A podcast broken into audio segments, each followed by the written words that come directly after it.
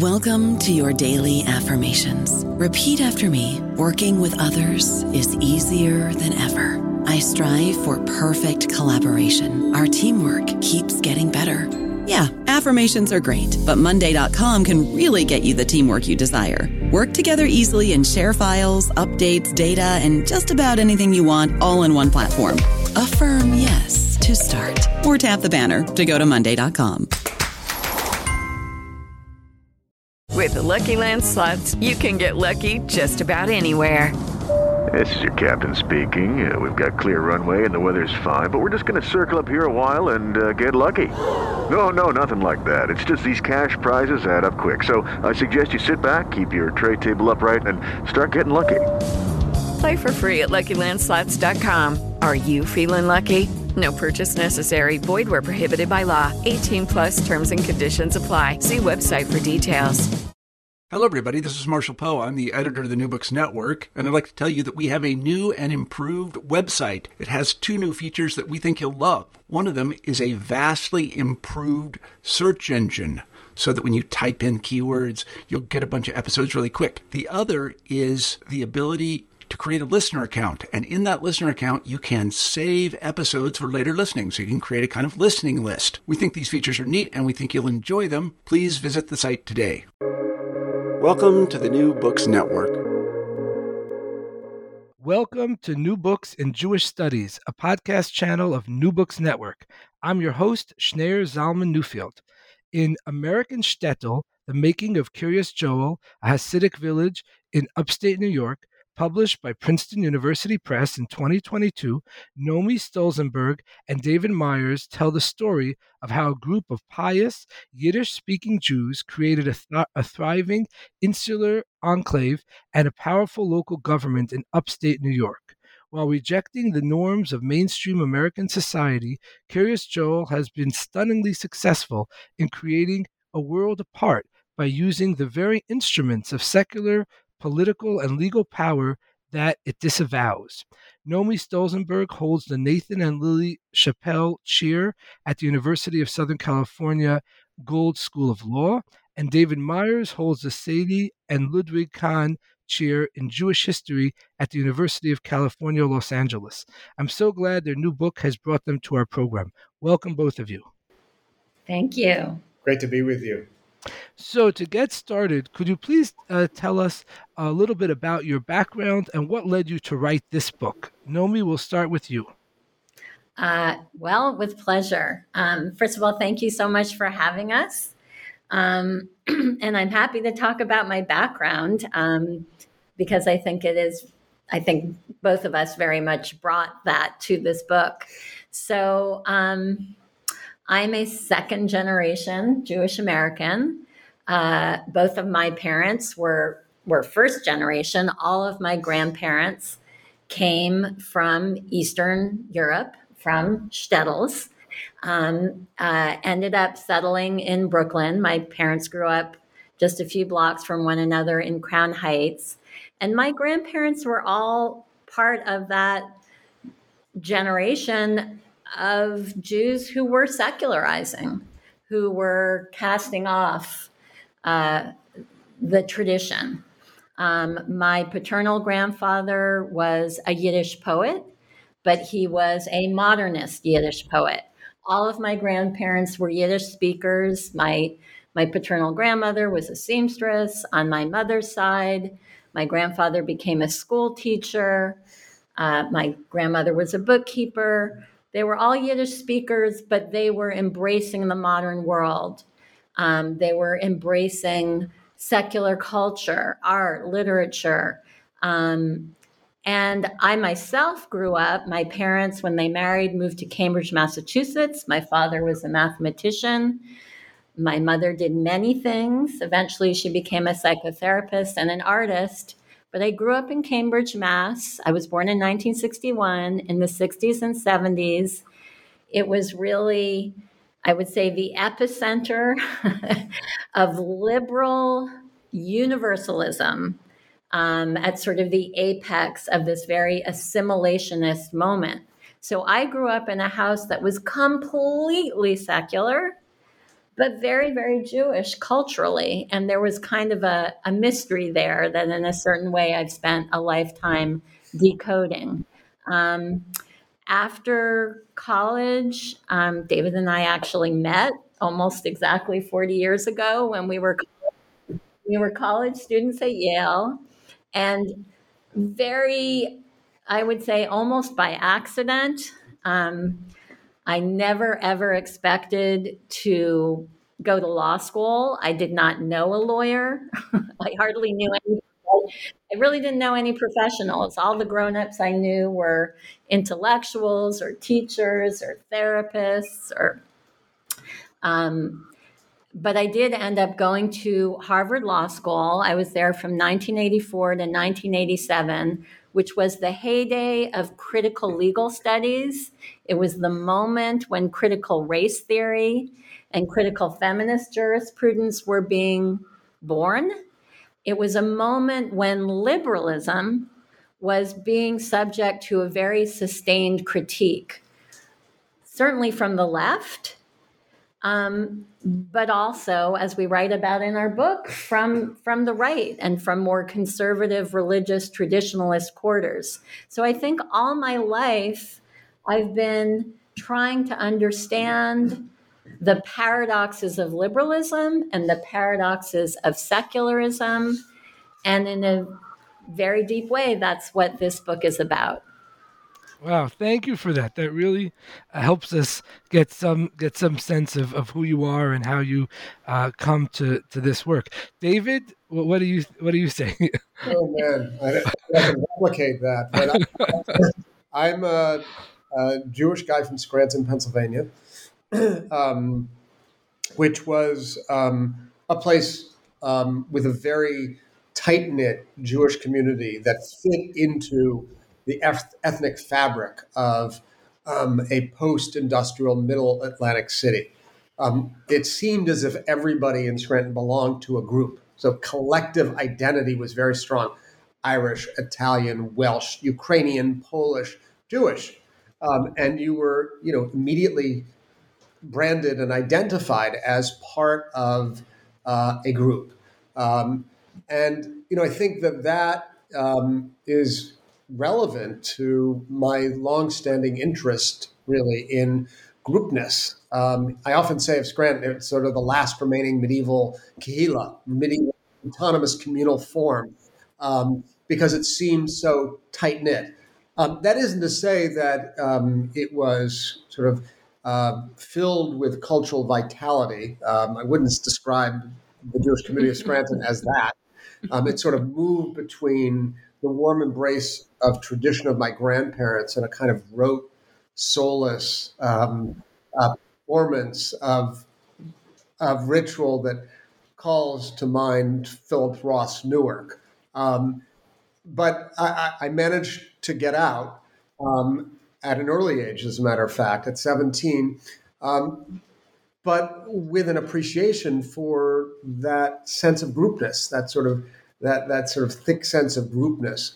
Um, and made my way to Yale, and uh, then after Yale, followed a somewhat peripatetic graduate career um, that first took me to Tel Aviv University, believing that I wanted to study nothing but the history of um, socialist and even Marxist Zionism.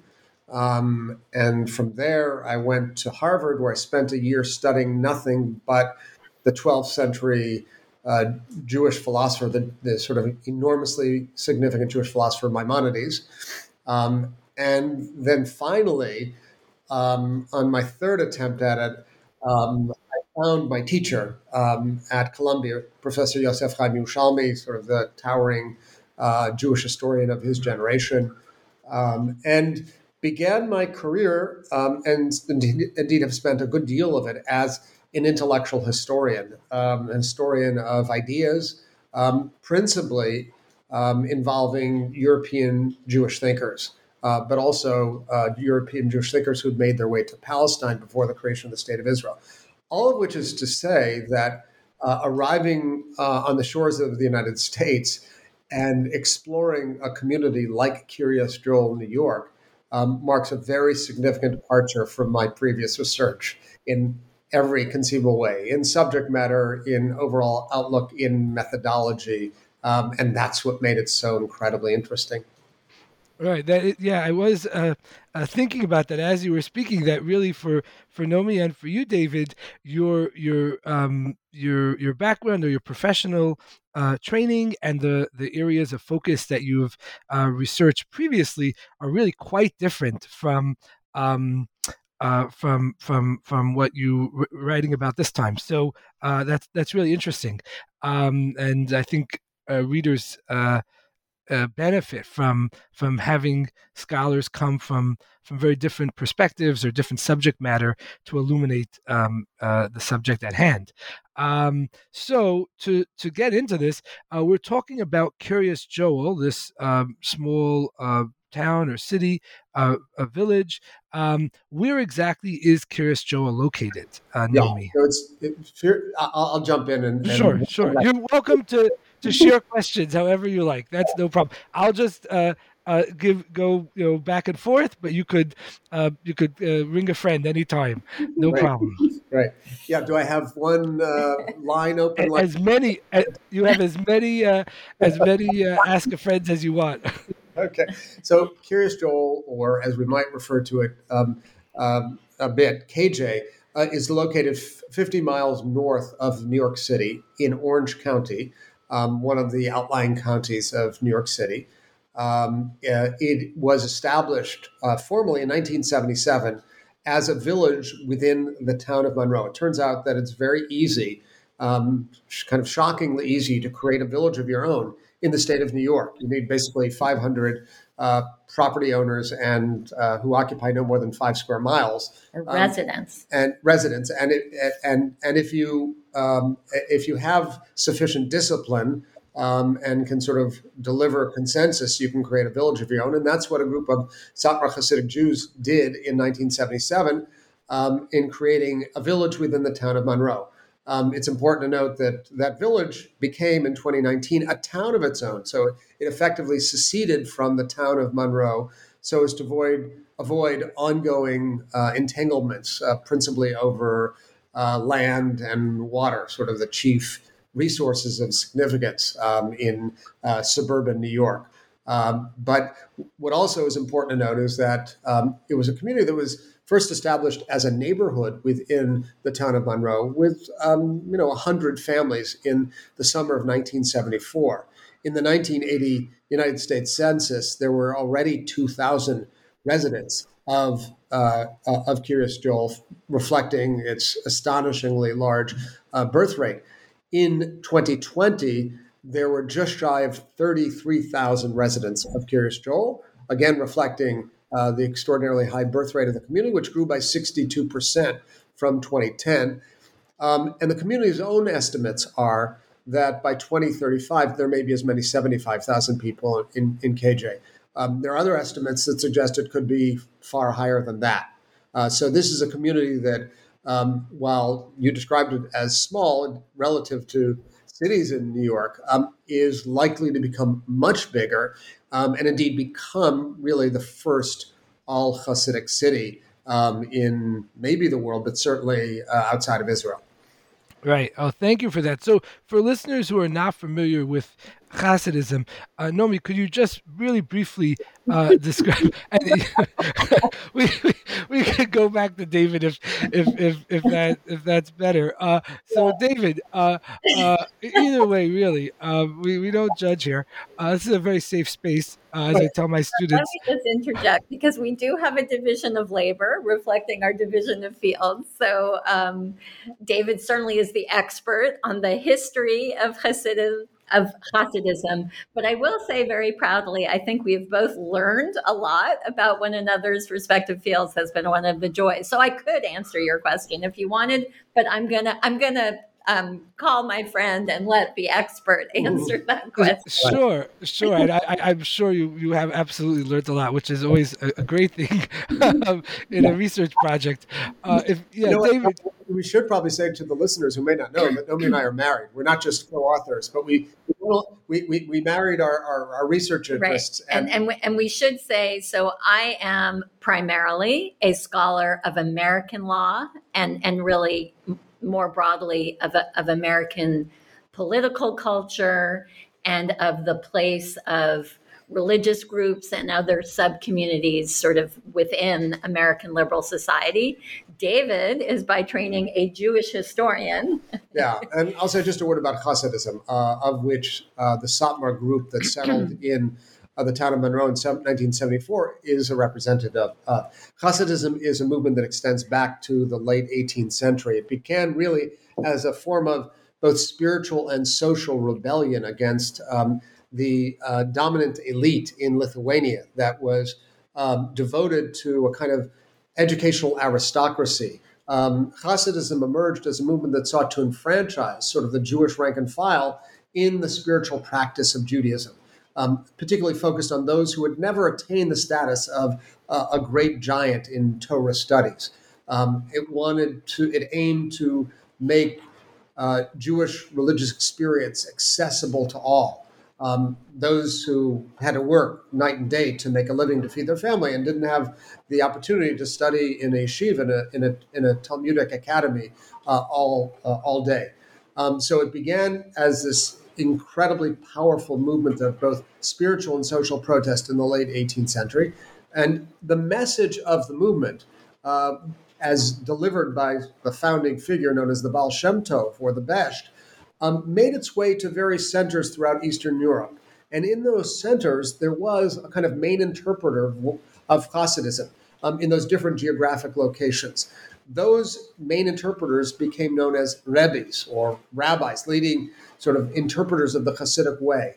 And those rabbis, who were, it should be noted, invested with the degree of power and authority that extended well beyond the traditional role of a rabbi in Jewish culture, um, those rabbis established courts as they came to be known, um, uh, reflecting the sense that they represented a version of lo- royalty um, within this new spiritual movement. Those courts um, developed their own sort of variations, cultural variations, uh, variations of customs, um, and were very much associated with the geogra- geographic place where they were located one of the latest of those um, uh, courts uh, to develop already as late as the 20th century was that known as the Satmar uh, Hasidic group. Um, Satmar was the name of a Hungarian city uh, that after 1920 and the dissolution of the Austro-Hungarian Empire and the breaking up of Hungary was now part of Romania. And there it was known as Satu Mare. But the Jews who lived in that city very much identified with the earlier Hungarian roots of the place. Um, and it is there that sort of the charismatic founder of the Satmar Hasidic group um, really developed his most important uh, set of followers. Um, when he was elected town rabbi of the entire Jewish community in 1928, um, but as was often the case with Hasidim, they elicited very significant opposition um, from traditional Jews from whom they broke off, as well as from more modern Jews who objected to uh, their very traditionalist ways. And so when this rabbi, known as Joel Teitelbaum, uh, scion of one of the most important Hasidic families uh, in Hungary in the 19th century, when he made his way to the Romanian town of Satu Mare in 1928, or when he was elected, rabbi of that town, uh, there was a lot of opposition to uh, to that election, um, and he decided to wait until he there was more consensus. He waited six years and only came there in 1934.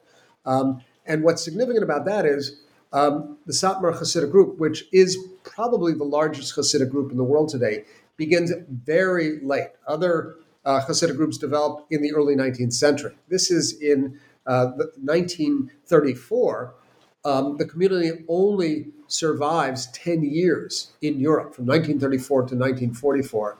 Uh, and then after the Holocaust, makes its way to uh, the United States. Rabbi Teitelbaum makes its way to the United States. There he uh, reconstitutes uh, his uh, group of followers, initially just a small handful, um, but then over the course of a decade, he develops uh, a following some thousands. Mm-hmm. And it, before we go on to tell the tale of the Satmars in America, if I can just add two um, characteristics, because you were sort of asking about Hasidism in general, which is exemplified and in some ways distilled to its essence by the Satmar Hasidim.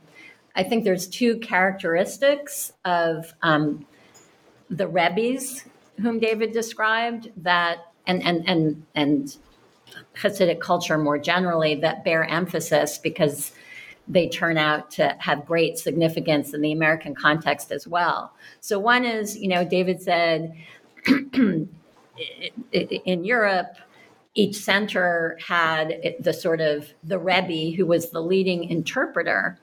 Um, that was a very charismatic model of authority. I think that bears emphasis. And I think that's part of the reason that they come to be regarded as courts with the, the sort of trappings of royalty, the same kind of charismatic conception of leadership and, and a sort of direct pipeline to God, you know, through whom the divine spirit flows, um, was very, very much um, regarded as a feature of the Rebbe's. And that's something that very much distinguished Hasidic Judaism from more traditional forms of rabbinic Judaism.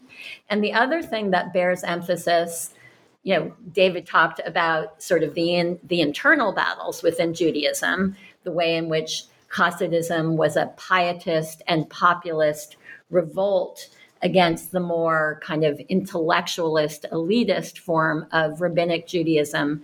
But it was also a revolt against modernity more generally, right? So the anti modernism, which is a characteristic that Hasidism shared with, you know, many also Christian pietistic communities. Um, and that that anti-modernism went hand in hand with a kind of quietist and really separatist theology, right? The, the, the notion that the modern world is inherently corrupt, the secular world is inherently corrupt, and in order to be religiously and spiritually pure and pious, uh, the community needs to insulate itself and separate itself from worldly affairs. Zalman, I, I promise we'll let you get a word in two,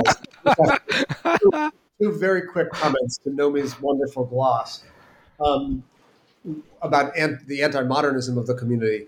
Um, but a, a, kind of decidedly modern anti-modernism, uh, insofar as um, the communities um, that define themselves as anti-modern used many of the organizational strategies and even sometimes means of communication of more avowedly modern movements. Um, so um, the self presentation as anti modern, as sort of the direct heirs of ancient uh, uh, prototypes, um, was an example of what uh, a pair of famous scholars called an invention of tradition. Right? It wasn't. There's no such thing as unmediated access to uh, to the ancient Israelites, as sometimes was portrayed. Um, so it's important to sort of situate that anti-modern project in a decidedly modern era and even sensibility. The other comment I want to make, just very briefly, um, is about what modernity as an ideology represented for particularly Satmar Hasidism. Um, it represented a source of unrelenting uh, contamination um, pollution, and threat. Um, the modern world was seen as unrelentingly hostile to the preservation of that ancient way, that sort of unbroken, unmediated ancient way. Um, and uh, it's especially important to note that the Teitelbaum family, from which the central dramatic personality in our story, Rabbi Joel Teitelbaum, comes, was distinguished by its commitment to engage in battle against the forces of uh, impurity, um, which points to an interesting tension. Um, Nomi mentioned that there was a quietism vis a vis um, sort of the sort of Jews' existence in the dia- in exile in diaspora, but there was also this incredible commitment to fight for a world of purity. And that's what makes this particular community so very interesting that kind of clash of quietistic and combative uh, sensibilities um, in, in Rabbi Joel Teitelbaum and his followers. Right. I'm checking off all the questions that you've answered without me asking. So this is going remarkably well. Uh, but but just so uh, no one gets lost in in in, in all of the brilliance. Um, I just want to highlight uh, a question that I had, which David, I feel like you already are you know s- sort of um, answered, but maybe if you want to speak more uh, directly to it, the question of um, so the book is really centered on this village that became a town, Kiryas Joel, in in in, in Monroe County, New York, uh, that was founded in the late 1970s by this charismatic leader, Rabbi Joel Teitelbaum. Why was it founded? Why he he began when he came to America uh, right uh, shortly after the Holocaust. Uh, he began um, to establish a community in Williamsburg and Brooklyn, right, right next to the Brooklyn Bridge, and the, the community was there for, for several decades, and and and grew in, in by leaps and bounds during that period. Why did he decide to to to move or to to extend the community by establishing another site uh, where the community would be located? Right. So Joel Teitelbaum arrives in the United States on the second day of Rosh Hashanah, 1946. Um, almost immediately, he settles in Williamsburg. Um, and there he begins to sort of bring together the tattered fragments of the um, post Holocaust Hungarian Jewish survivor community. Um, and recognizes that Williamsburg, which had a substantial Orthodox population prior to that time, was a good setting for him to begin to rebuild a community.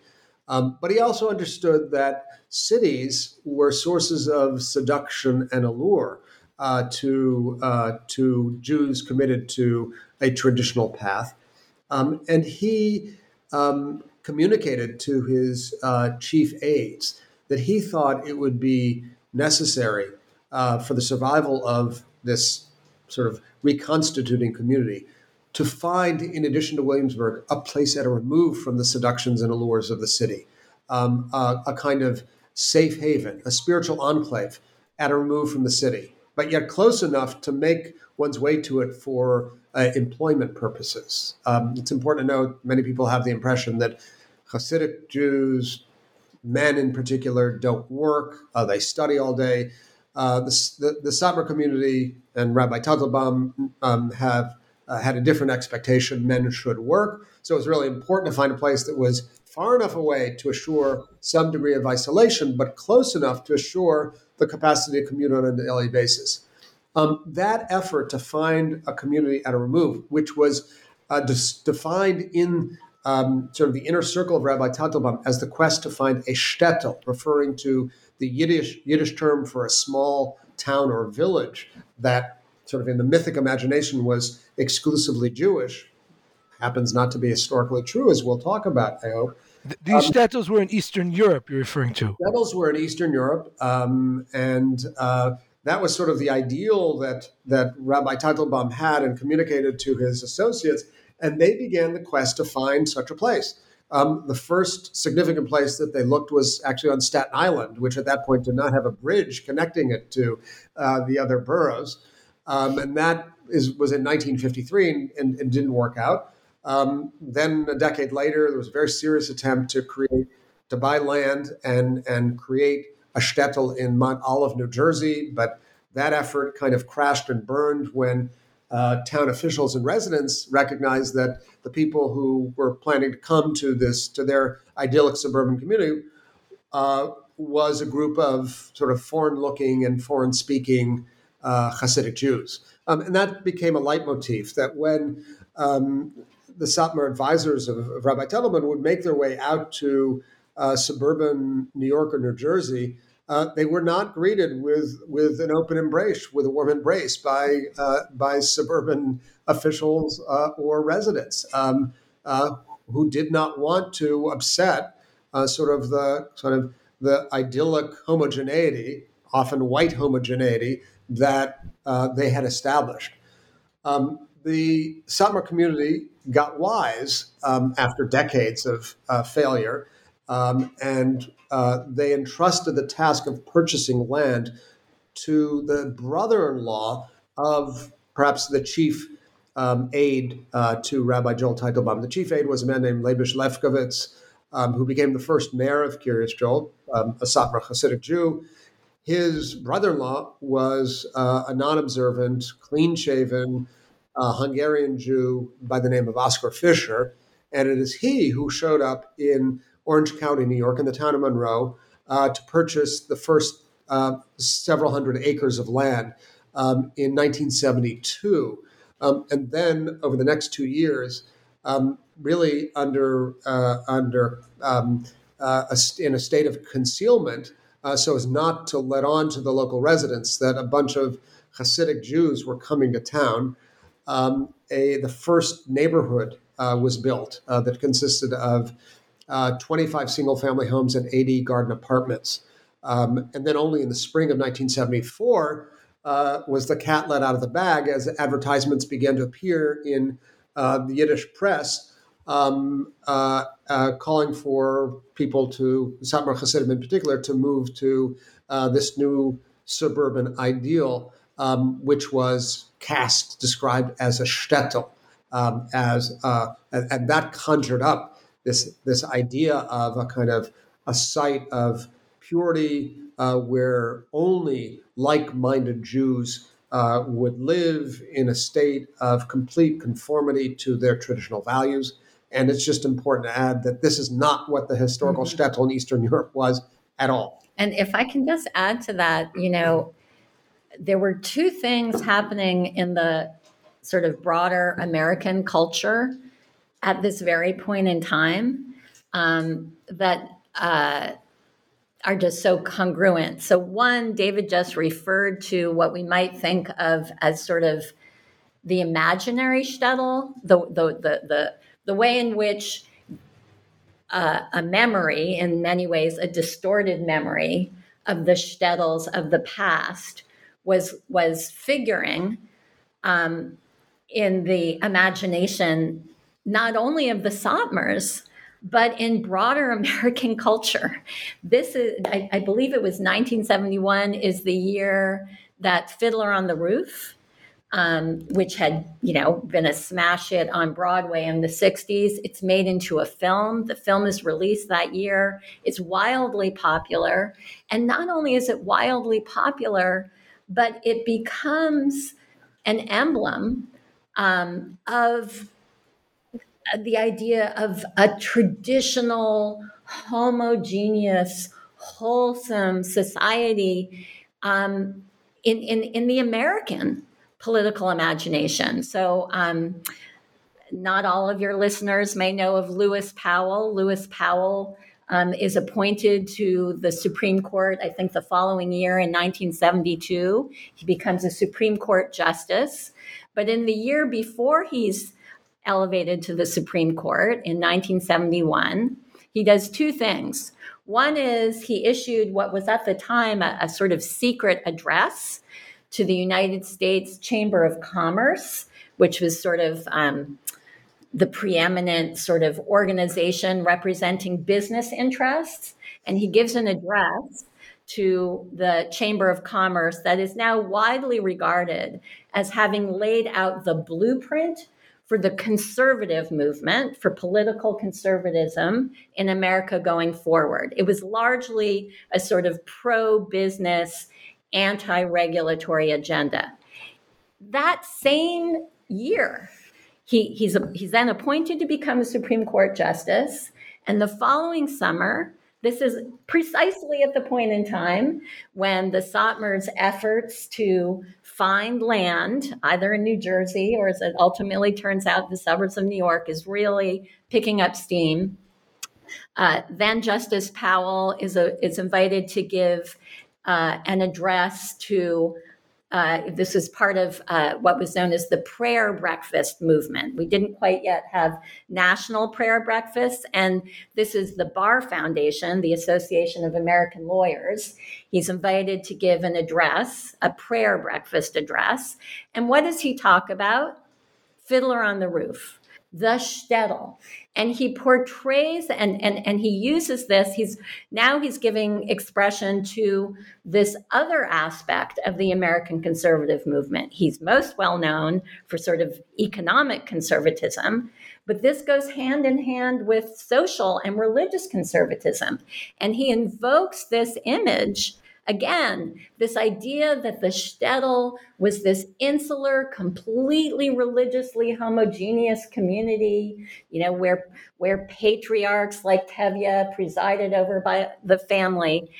And so this imaginary vision of the shtetl, which was completely different from the real shtetl. Real shtetls were not religiously homogeneous. Real shtetls in Europe were towns in which Jews lived amongst Gentiles and in which, even within the Jewish community, there was tremendous religious and political diversity among Jews. So, the same kind of falsification, the imaginary, the mythological version of the shtetl, uh, was becoming very important as an emblem for uh, a, a, sort of uh, I would say, white ethnic traditionalism, religious and social conservatism that felt itself to be sort of threatened um, on the one hand by Black civil rights, and on the other hand, uh, by liberal and progressive and secularizing movements of various kinds. The other thing that was occurring at this very point in time is this is the moment of the great move to the suburbs in the United States. Suburban, right? The Satmars are participating in the flight from the city to the suburbs, which was largely, although not exclusively, a story of white flight from racially mixed urban uh, settings to the suburbs. So the the the Satmars, this is not a coincidence that uh, a, a, project, the Satmar project to found what they call a shtetl is happening and succeeding at a moment in time when the shtetl is coming to occupy a place in the American political imagination, in particular, the American conservative political imagination. But there's also, you know, there's left wing versions of this kind of communitarian mythologizing of communities as well. Um, and also that this is happening at the same time that the great move to the that, that suburbanization is occurring. I don't know about you, but I'm very busy and I don't have a lot of time to cook. That's why I subscribe to Factor. Eating better is easy with Factor's delicious, ready to eat meals. Every fresh, never frozen meal is chef crafted, dietitian approved, and ready to go in just two minutes. You'll have over 35 different options to choose from every week, including Calorie Smart, Protein Plus, and Keto. These are two minute meals Factor meals are ready to eat and heat, so there's no prepping, cooking, or cleanup needed.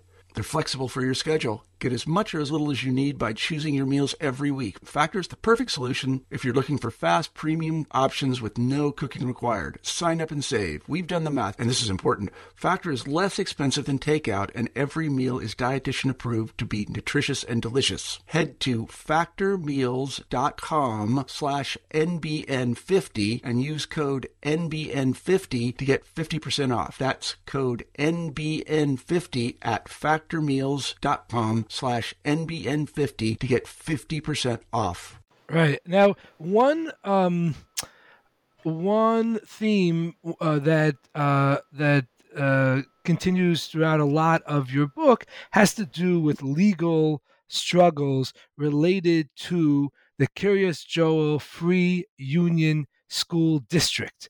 Now, what exactly is the Free the Kiryas Joel Free Union District, Nomi? Right. So it doesn't have anything to do with labor unions. Um, uh, that language of a free district it's really it's just a legal term that re- refers to independent school districts and especially for your non-american listeners um, it's important to point out that in the united states um, public schools are it's not it, they're they're not national they're not even state run i mean there is some there is to be sure Every state has a state Department of Education that regulates all school districts, but the United States of America has a proud tradition of local school districts, localism. And that that uh, American political tradition of localism is also a very important part of this story. So in America, uh, school districts are organized not on the state level, but on a sub state level. However, um, earlier, much earlier in the 20th century, whereas it used to be that maybe every little municipality, every little town, every little village might have had its own school district, but there was a movement to regionalize, to yoke together, especially, right? You know, a, a big city like New York City, it has its own school district. But outside of the cities, uh, largely for reasons of economic efficiency, right? Each town and school district uh, and village is is too small to really sustain a school district by itself. So the mode of organization was regional, and and there were two, one, but maybe two objectives behind that move to regionalize school districts. As I said before, it was largely for reasons of efficiencies of scale, but it was also the case in the early part of the 20th century, before the Satmar story begins, that at that point in time, the, one of the big battles was Protestant versus Catholic. The Protestants were the establishment. Protestant culture dominated public schools, even though nominally public schools were, were deemed to be secular. Um, and Catholics really, really resisted what they perceived as a kind of Protestant cultural hegemony and, and really indoctrination of their children in the public schools. Those who could afford it, and this is a very important backdrop to the Satmar story, Catholics who could afford to do so resisted the Protestant hegemony in public schools by sending their kids to Catholic parochial schools. Again, Unlike most countries in the world, in the United States of America, religious schools have to be private, right? So, which is to say, only parents who can afford the tuition can send their children to private schools or, or, or parents who live in religious communities that subsidize the ability of parents to. But most Catholics could not afford it. The vast majority, notwithstanding how robust the Catholic parochial school system was, most Catholics sent mm-hmm. their children to public school. And so there were big battles. And there were instances in which Catholic communities did what I'm about to describe, the Satmars did. They settled outside the city in rural or suburban areas where they would be so thickly clustered that they would be the, the majority of the community. And therefore, the local public school district would be responsive to their interest. They would be the people on the school board, they could control the content. Well, um, one very effective way of resisting what was perceived as the Catholic quote unquote takeover or capture of public school districts was to regionalize. So that was the backdrop. Um, so when the Satmars settled in Kiryas Joel, of course, they don't want to send their children to public schools. They send their children to religious schools. The boys go to yeshivas, the girls go to girls, and, and those are private schools except for children with special needs. By law, starting in 1975, when Congress is one of the first victories of the American Disability Rights Movement, Congress passes a law mandating that every child with special needs, every child with disabilities, be provided with and with educational services specifically tailored to meet their needs. And it becomes the obligation of every local or regional public school district to provide those services to every single child within their jurisdiction regardless of whether the child goes to public school or to a private school or is homeschooled. But that creates a terrible dilemma because in the United States of America, we have a clause in the First Amendment of the Constitution that's called the Establishment Clause. It's a clause that prohibits this, the state establishment of religion. Well, what does it mean for the state to have an established religion? It certainly means that the state, there, there's no official religion, there's no official church. But it was also understood to prohibit public support for religion and, in particular, for religious education. So, under those interpretations of the Constitution, according to which it is unconstitutional for state funded educational services to be provided to religious schools, that seemed to be a problem if children like the Satmars, who are attending the community's religious schools or Catholic children attending parochial schools, how can the school district fulfill its obligation to provide special educational services without violating the Establishment Clause? That was a very difficult issue, which is what led to the creation in the village of Kiryas Joel of a public school district, the aforementioned union free public school district, which just means their own independent school district serving the village and only the village. Yeah, I just have to sort of take a step back and and explain how we got from the shtetl to a vill- to to a, a school district. Um, it's basically conflict that has defined some of the key institutions uh, that we're talking about. First, the village of Kiryas Joel, which means actually the village or town of Joel, named after the charismatic uh, Satmar Rebbe, um, came about as a result of very stark differences over the interpretation of the town of Monroe's zoning regulations um, over things like what constitutes a single family home um, and whether it is legitimate to have in an apartment uh, a preschool, uh, a ritual bath, um, a matzah bakery for Passover. These um, questions came up repeatedly after the first Satmar res- residents moved into this neighborhood in the town of Monroe in 1974. And over the course of the next two years, became extremely intense. Um, and um, there were um, uh, there was an attempt to, in fact, bring a lawsuit on the part of the Satmar residents against uh, the residents and officials of the town of Monroe in federal district court on the grounds of religious discrimination in October 1976. And as a way of averting that, uh, that case, three days before it was due to begin on October 26, 1976, it was agreed to allow the Satmar neighborhood essentially to create its own, well, to regulate its own zoning by virtue of carving out a village within the town of Monroe.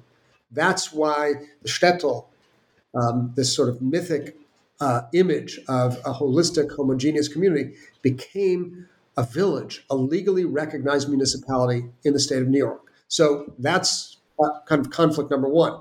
Conflict number two was over what was the best way to uh, provide education to special needs kids in the community um, state educators said send them to public school. That's the way to do it, or send them to some offsite location where other kids can be trained by um, public school officials um, outside of Kiryas Joel. And for a variety of reasons, most significantly because this re- represented really a stark challenge to um, sort of the cultural integrity um, and the cultural and religious integrity of uh, of uh, KJ kids, of kids from uh, the Satmar community, it was decided to create an independent public school district within the bounds of Kiryas Joel, which listeners should understand is very different than what people often think of, which is the example of East Ramapo and its uh, school district, where a group of uh, Orthodox parents who do not send their kids to public schools um, essentially took over the school board of that uh, of that town, and then had resources diverted to uh, private schools um, at a much higher rate. That's a different model. This is creating um, a self-standing school district within a self-standing Hasidic municipality. Yeah, and its public school was only intended, and and in point of fact, only does enroll children with special needs. Right, and and to your point, David, about how this is uh, a public school really for own, you know, for children, uh, you know, uh, Satmar, uh, you know, Hasidic children in this area. How Hasidic or Jewish was this public school in in, in, terms of its uh, functioning and, and so on? Right. So that's uh, first of all, it's a very impressive uh, facility, um, building and and and program, um, because the um, uh, student population of the school is entirely comprised of special needs kids. There's no standard curriculum. Um, every student has uh, his or her own uh, special program. Um, uh, there are certain things that um, one might expect to see in a school in a Satmar uh, community, like um, a mezuzah on the wall um, or religious sayings or religious books. Or, or gender segregation. Or gender segregation. And none of that is the case because it can't according to uh, the laws of the state of new york. And this is one of the reasons by the way why there was fierce opposition within the community to the creation of a public school because it could not perpetuate uh, the very practices that education, which is taken very seriously in the community, uh, was supposed to do. Um, people said, you know, in the early years of uh, of the school district, well, um, you know, they're going to be celebrating Martin Luther King Day, not uh, not Rosh Hashanah, um, or President's Day, Abraham Lincoln Day, not Rosh Hashanah or Yom, Yom Kippur. Um, and so there was opposition within the community, which uh, the opponents regarded as a kind of Trojan horse to bring in foreign values. Uh, the school um, uh, has no uh, overt signs of, uh, of Jewish uh, religiosity other than the appearance of the kids and the teachers who very much look the part of traditionally observant Jews. Mm-hmm. Um, Jewish holidays are indeed, uh, and could it couldn't be otherwise, are indeed recognized, and students do not, and the school is closed on Jewish holidays, um, which is permissible according to uh, the laws of the state of New York, as long as a certain minimum number of days is met. It doesn't really matter when the school mm-hmm. district meets. Um, uh, it is also important to note that Yiddish is used in the school district, uh, which is also permissible. As we know, um, school districts sometimes not only use languages other than English, but in fact uh, uh, value um, instruction in other languages. So uh, the languages of instruction are English and Yiddish, um, which means that um, many of the teachers and uh, therapists uh, and other staff come from traditionally observant communities, though not necessarily the Satmar community. Where is it, it is important to emphasize education is taken very, very seriously education is the primary vehicle, vehicle for uh, the perpetuation of the community's values, but not um, education along the lines of what we might call the American Jewish mainstream, where college attendance and indeed advanced degrees are considered the ideal. Not so in Kiryas Joel, New York. Not so in um, many Hasidic or Haredi traditionally observant communities, where college attendance is seen as a danger um, so education is taken very seriously, but not secular education uh, outside uh, of the confines of the community. You can see in that way why creating a public school that operates according to somewhat different principles might be perceived by some within the community as threatening. Uh, the fact is, uh, the school functions at a very high level um, with a tremendous amount of sophistication in terms of uh, special needs education, um, and it has become largely accepted by most, but not all within the community. Right. I think um, uh, to your point, David, it's worth pointing out that there's kind of an ironic, a profound irony in the whole situation with the public school for kids with special needs because in essence the satmar community and Kiryas Joel is saying that for all of our non-special needs st- uh, children and students, we don't want the state to interfere at all and tell us anything about what they should learn, how they should learn, when they should learn it, or so and so on. And at the same time, for the population of students with special needs, we are uh, uh, essentially eager to accept a tremendous amount, uh, certainly of financial and other kind of institutional support from the government. Yeah, so I mean, there was a, a, recognition. I mean, you could say what one might say was purely because the cost of educating special needs kids uh, are so much higher than that of uh, of kids without special needs. Um, and it was purely to derive economic benefit, or but it, it really is more than that. It was also a recognition that the community did not have the professional resources to uh, to teach and and educate special need special needs kids at a moment, and maybe Nomi can say a bit more about this, when consciousness about disabilities and disability rights mm-hmm. um, was growing at a rapid rate. And here, I just want to say, we have the contiguity of two things. You can make your own conclu- you can draw your own conclusion. You have an emerging disability rights movement, and you have Satmar Hasidic parents who are saying, it's no longer okay to keep our kids like literally in closets. We're taking them out of the closet. Now, uh, we call that um, here and elsewhere a form of unwitting assimilation of norms from the surrounding culture. But maybe Nomi can say a bit more about yeah, it. Yeah, yeah. So, I mean, it really is a fascinating example of how uh, very significant cultural change that's occurring in broader American culture. You see essentially the same change in attitudes here, change in attitudes towards disabilities and towards people with disabilities is occurring inside the Satmar community really at the exact same time. So, first of all, you know, it's important to correct a common misperception. Um, there are many people who criticize um, not only the Satmars, but um, Hasidic and the Haredi Jewish communities generally for having, or at least having had until far too late, very backwards attitudes towards people with disabilities. And this is true.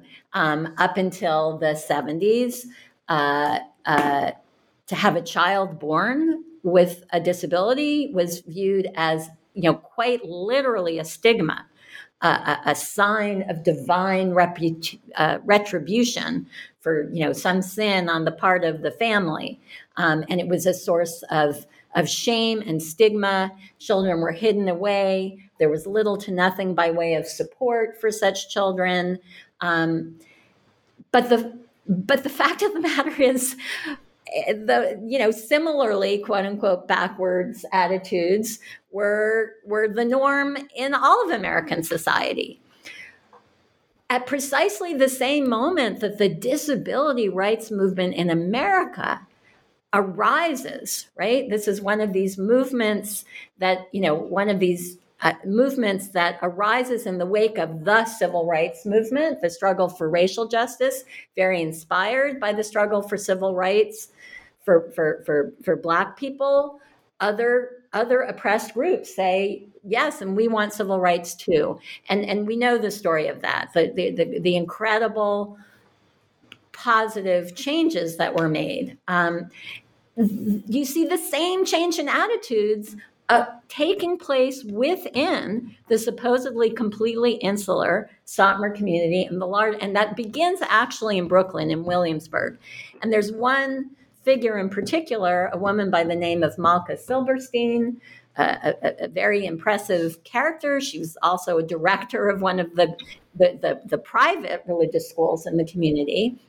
She gave birth to a child um, with disabilities in the 70s. And as she relates, she said, From the moment my daughter was born, I knew it was my mission. I was going to fight for change in, in attitudes and what she saw herself as fighting for it's the parallelisms with the, the discourse and the values of the broader American society are just so striking. She, she saw herself as fighting not only for more support for, for children and people with disabilities and the families, but for more integration within Satmar society. She wanted her child and every child with disabilities to be integrated into the life of the community, into the schools of the community, into the from which they had formerly been excluded. Now, from one point of view, you could say, "Oh, well, they're they're they're they're still seeking uh, to." You know, they're, they're resisting mainstreaming because they don't want to integrate their children with special needs into uh, into the public schools, into the regional public schools. They don't want to send them out of society and have them mainstreamed. But she saw herself as fighting for mainstreaming inside the community. And she says, I mean, and this is taking place exactly at the same time that the first White House conference on on on on uh, children with handicaps and their needs is taking place. She says she had no awareness, and that the other activists who arose within the community, but it's happening at exactly the same time, appealing to the same values of we need to overcome stigmatization and segregation.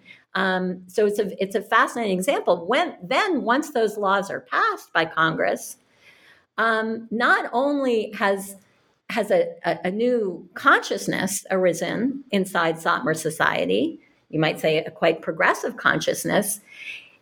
They, in point of fact, they have no choice anymore. They both want the publicly funded services, educational services, that it is the task of public school districts to provide. But even if they had not wanted them, they wouldn't have a choice in the matter. Under the new laws that were passed, um, it is it is the obligation of the state to provide and implement and fund services for every child with special needs, whether their parents and community want them or not.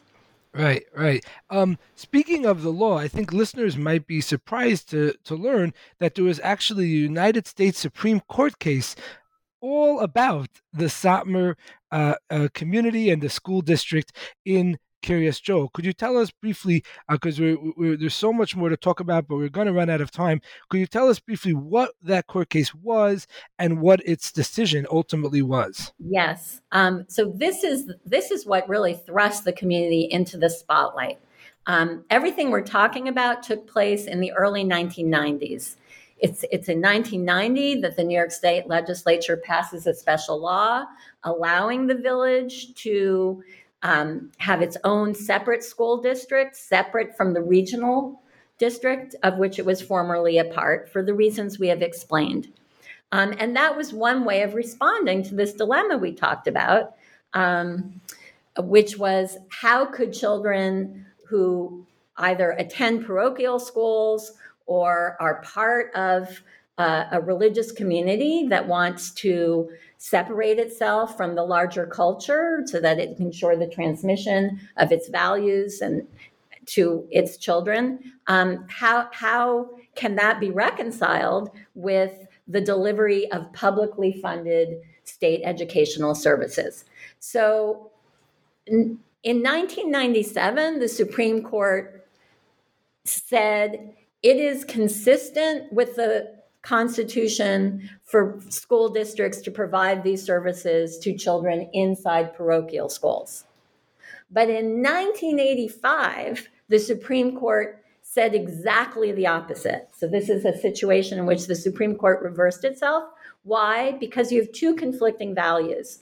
As I said before, we have the Establishment Clause, which prohibits providing public funding to religious schools. But on the other hand, we have another clause of the First Amendment that guarantees the right to the free exercise of religion. And that and other clauses of the Constitution have been interpreted as uh, giving parents the right not to send their children to public schools, which in the United States have to be secular, and to send their children to religious schools to receive a religious education. So these are just two completely conflicting values, and the court has flip flopped on them. In 1990, it was still the law of the land that you could not, that the, the, these services could not be provided to children inside religious schools. And so the solution devised was to let the village have its own school district. But that the law allowing the school to have its own school district was challenged on the grounds that it violates this the establishment clause. And that case went all the way up to the United States Supreme Court. And in 1994, the Supreme Court handed down a decision that appeared to be a defeat for the Satmars, but turned out not to be.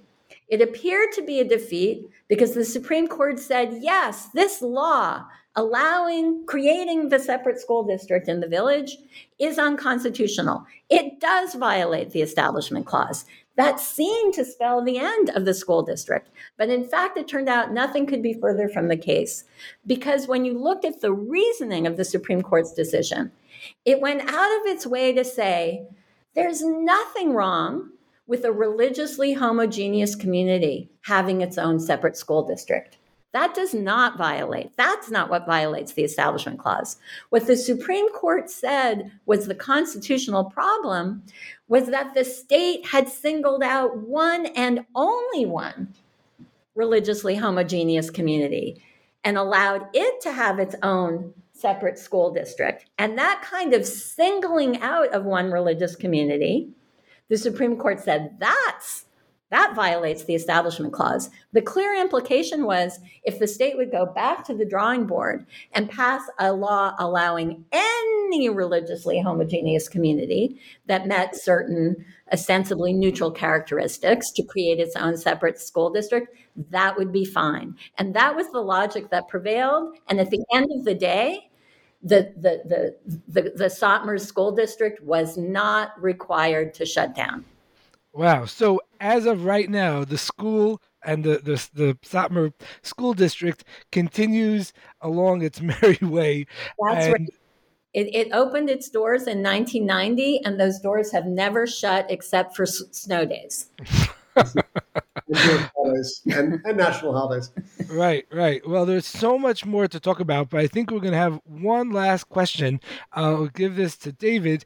Um, truly your book covers a lot of topics um, when you when you uh, look at all of that um, what does the story of Kiryas Joel teach us about america yeah well it tells us i think um, a couple of interesting and important things first of all it tells us that um, it reminds us that strong forms of religious community are not foreign to the United States of America, but indeed have been a central part of this country's history, really from the inception of the American Republic, extending back to the first European settlers who made their way to the United States. It also reminds us um, that, um, you know, groups such as KJ, um, traditional religious uh, subcommunities that, in some sense, define themselves as illiberal. They don't see themselves as uh, valuing the autonomy of the individual um, as a central um, uh, selling point or ideal of their community. Make use of decidedly liberal sensibilities and levers of power uh, in order to sustain and preserve their illiberal way of life. Um, things, first of all, in terms of just economic liberalism, the purchase of private property is the first step towards the creation of this kind of enclave that became not just a shtetl but a village. Uh, the franchise, um, the right to participate in the political order as uh, individuals who then are capable of aggregating power using their group discipline to aggregate power and play the game of American interest group politics very well um, it sort of exposes an interesting feature of the American liberal system, which is its profound tolerance for a measure of illiberalism, what we call illiberal liberalism. Um, I think there are a couple of other things in this. I'll just conclude. It reveals um, how it is possible to sustain a community with a very thick culture. Um, it reveals, um, you know, what what what, you know might be an interesting uh, um, lesson to American Jews about about uh, about preservation in the midst of constant anxiety. But I would conclude by saying it also reveals, um, especially apparent after January 6, 2001, uh, 2021, um, that this country will have very a very difficult time uh, surviving uh, peaceably uh, without uh, a shared appreciation for core values of democracy uh, and civic engagement. Um, and in that regard, um, I think there's a lot America uh, can learn from this example of Kiryas Joel, but there's also a lot that Kiryas Joel, I think, has to learn from um, democratic and civic values that have been core to America at its best. Which is to say that America has gone very, very far in tolerating religious separatism and illiberal religious separatism. But after January 6th and in the wake of the pandemic, it's a serious question what the consequences of tolerating separatism to that degree will be for the survival of of liberal democracy as such. Right. Well, that's a very somber note to end on, uh, but we, we do have to end there. Thank you for taking the time to share your thoughts with us today. Thank you so much. It's been a real pleasure, Zalman. That concludes our program. Thanks for listening and have a great day.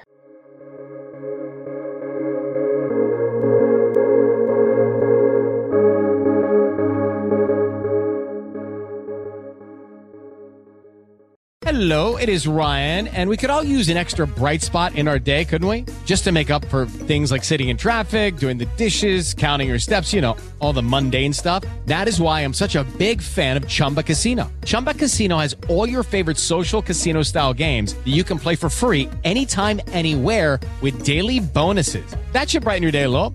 Actually, a lot. So sign up now at chumbacasino.com. That's ChumbaCasino.com. No purchase necessary. VGW. Void were prohibited by law. See terms and conditions. 18 plus.